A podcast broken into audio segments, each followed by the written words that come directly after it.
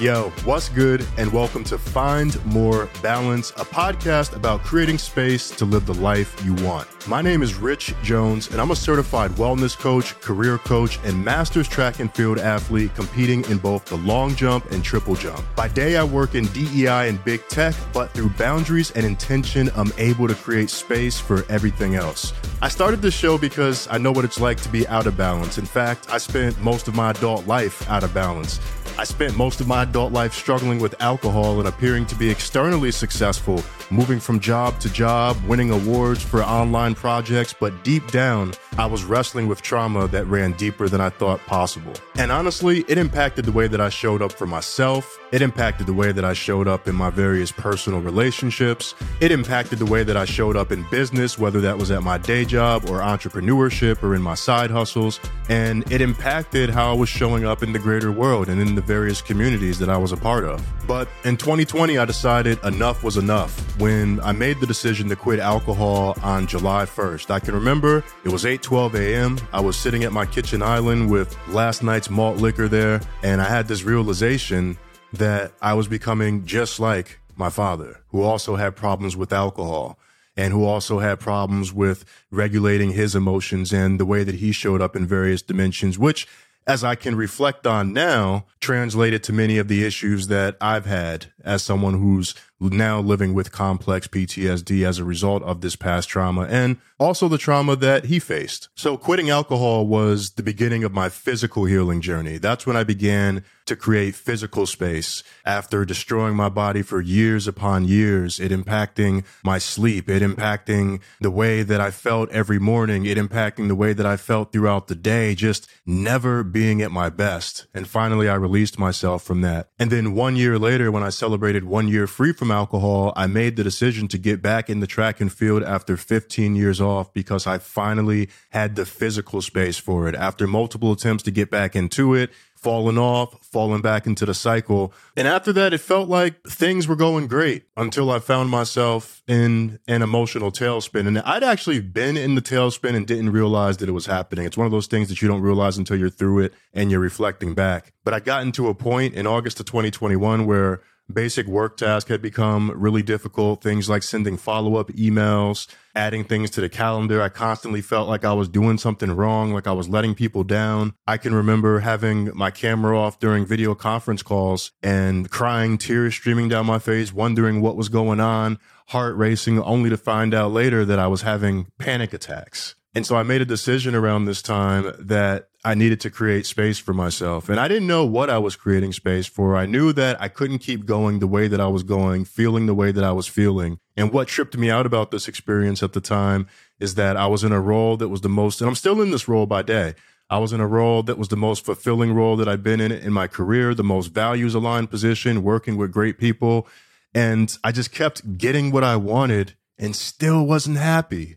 I was getting back in the track and field. I'm in this role. Things are happening and I'm still feeling this way. So on September 1st, I officially took a mental health leave from my day job in corporate America. And it's one of the best decisions that I've ever made for myself, right up there, right next to quitting alcohol. Because when I took that mental health leave from my day job, that was the beginning of the emotional healing journey, the emotional healing journey that I didn't even know that I needed.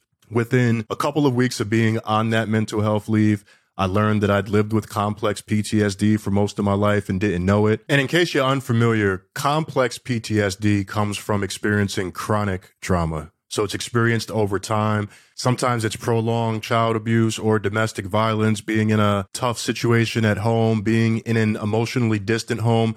And it's very closely related to PTSD, but there are some other things that come along with it, primarily difficulty managing emotions, being distrustful toward the world. There's a bunch of other stuff. So if you've never heard of complex PTSD before and some of this sounds familiar, I definitely encourage you to look that up. But learning about that diagnosis changed everything because it explained everything. Then a couple months later, I ended up starting eye movement desensitization and reprocessing therapy, EMDR, which is a therapy type that's proven successful for people with PTSD. And I've also spoken to some folks who've had complex PTSD who've had success with it. And jumping right to it, I had a tremendous amount of success with it myself. And it's been absolutely critical in my healing journey. And it hasn't been easy. It's been very, very difficult, but it's been worth it because now I can see the bigger picture and I'm not reliving things that have happened in the past. And I'm able to be cognizant of the different things that I'm saying to myself that I've been saying to myself for years based on experiences that took place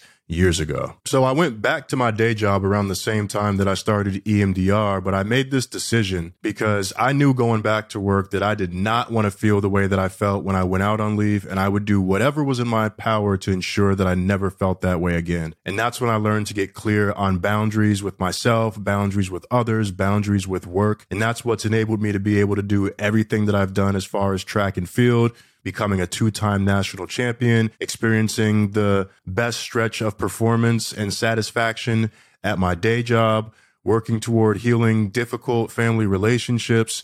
These things don't happen without creating the physical space and then the emotional space to process and understand and get to the root of what was going on. So I could ultimately figure out who I really was or who I really am. You can put that whichever way works best for you. Then in 2022, after seeing the power of creating space and managing my well being, I decided to become a certified wellness coach. And then a few months after that, I became the first time national champion in the triple jump as a master's track and field athlete in my first year back in the sport. Then later in 2022, I bended knee. I bended knee and proposed to my now fiance and a lot of the relationship progress and things that, that I needed to work on on my side. I don't know that I would have been able to tackle those things the way that I did had I not created that space for myself with the leave to learn the various things that I learned so that I could become more aware of my communication skills skills and, and myriad other things. And then in March 2023, when I turned 40 years old, that same day, I won my second national championship in masters level track and field, but this time in the long jump. And it really felt like the start of a new era and the enjoyment, the satisfaction. I felt a different type of satisfaction winning the first one, but that second one, it felt like, man, I arrived. This is where I'm supposed to be. I feel like I'm in a state of flow. I love where my life is right now. This sport thing that I thought I would never do again, I'm doing it. I'm performing really well at work. I'm adding value. I'm speaking up. The projects and opportunities are coming my way.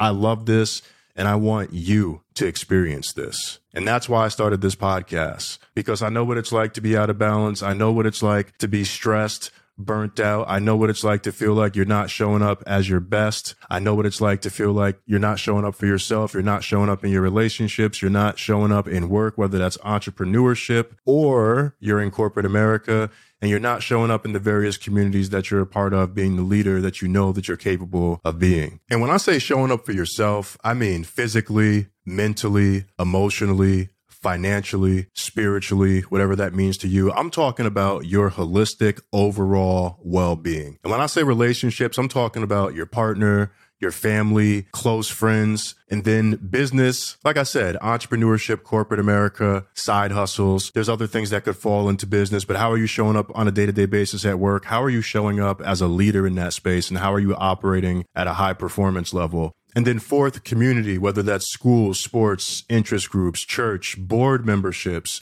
these other places that you want to be showing up in with similar or like minded people. We're going to spend this season of the podcast on showing up for ourselves in the form of physical wellness. And we're going to also talk about physical well-being and we're going to talk a lot about the distinction between wellness and well-being. I'm actually going to talk about that a bit in the next episode, but prepare for this first season of the show to be all about the various aspects of physical wellness and physical well being. We're going to talk about sleep. Of course, we're going to talk about working out and movement. We're going to talk a bit about nutrition. There's so much that we're going to cover in the realm of physically showing up for ourselves. So I can't wait to get into this season with you. And if you're wondering when you can expect new episodes, they're going to be dropped every Monday. And so you'll see a few different episode types. Sometimes it'll be me solo, a bit longer form. And then other times it'll be my Monday message where it's a reflection, a thought to carry you through the week. And then there will also be guest and expert interviews. So there's going to be a mix of things through this season.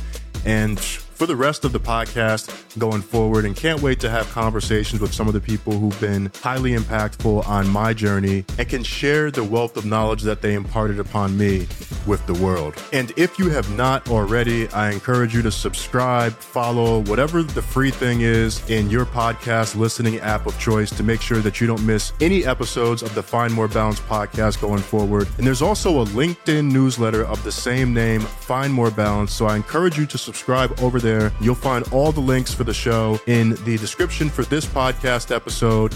And you'll also find everything else at findmorebalance.com. Thank you so much for listening to the first episode of the Find More Balance podcast. I'll see you in the next one where we're talking physical wellness and well being. But until then, be well and be dope.